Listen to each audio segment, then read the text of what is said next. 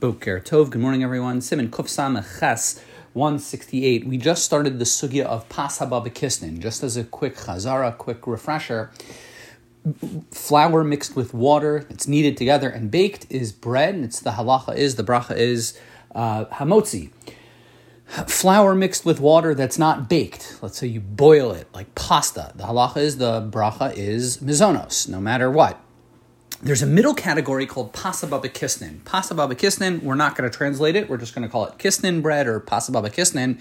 Um, it has features like bread and has features like mizonos. Specifically, if you eat enough of it, you're going to wash and bench. If you just eat it as a snack, the halacha is it's a mizonos. There are a couple other halachic differences with pasababa kisnin, which we're going to see um, throughout the next few classes as we talk about the halachas of pasababa kisnin.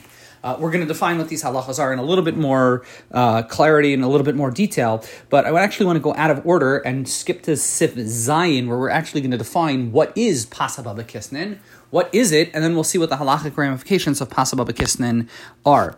So the Mechaber tells us there are three things that are categorized as Pasababa Kisnin, three types of uh, bread products that will get categorized as pa- pasababa kisnin. So you got to keep these three things in mind. This is very, very important.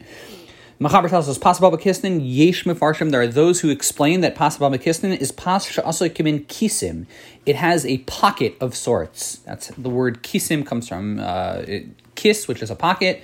Dvasha sukkar, you, you fill it up with something like honey or sugar or egozim, or tavlin. Um, some kind of, you know, nut, some type of filling.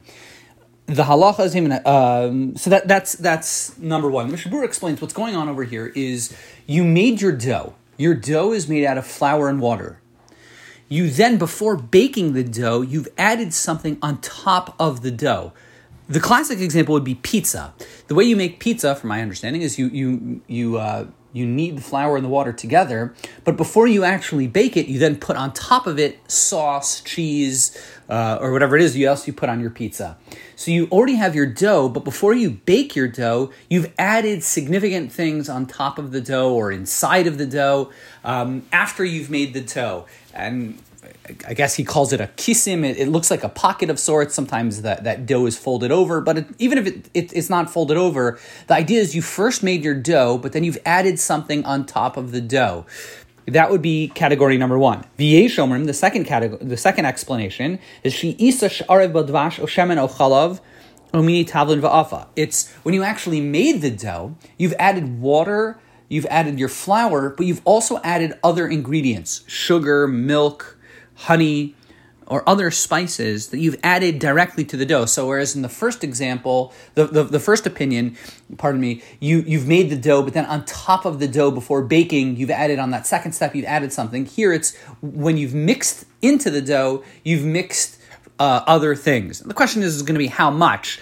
So the Mechaber says,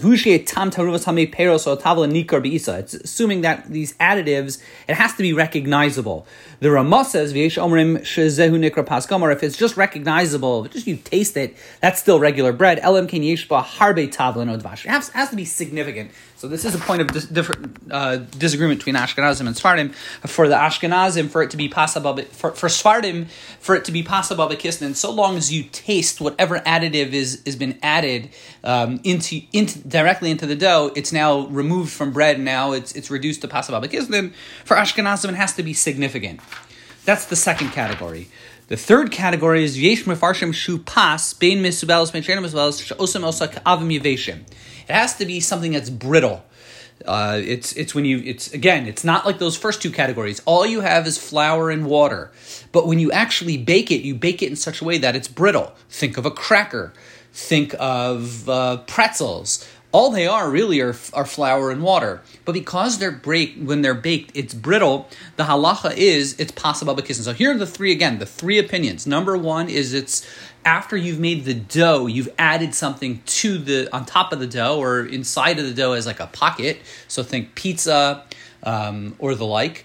The second opinion is is in the dough while making the dough you've added something to the dough so that the taste is very, either very recognizable for Ashkenazim or partially recognizable according to Sfardim. In either event, I think a good example of this would be cake.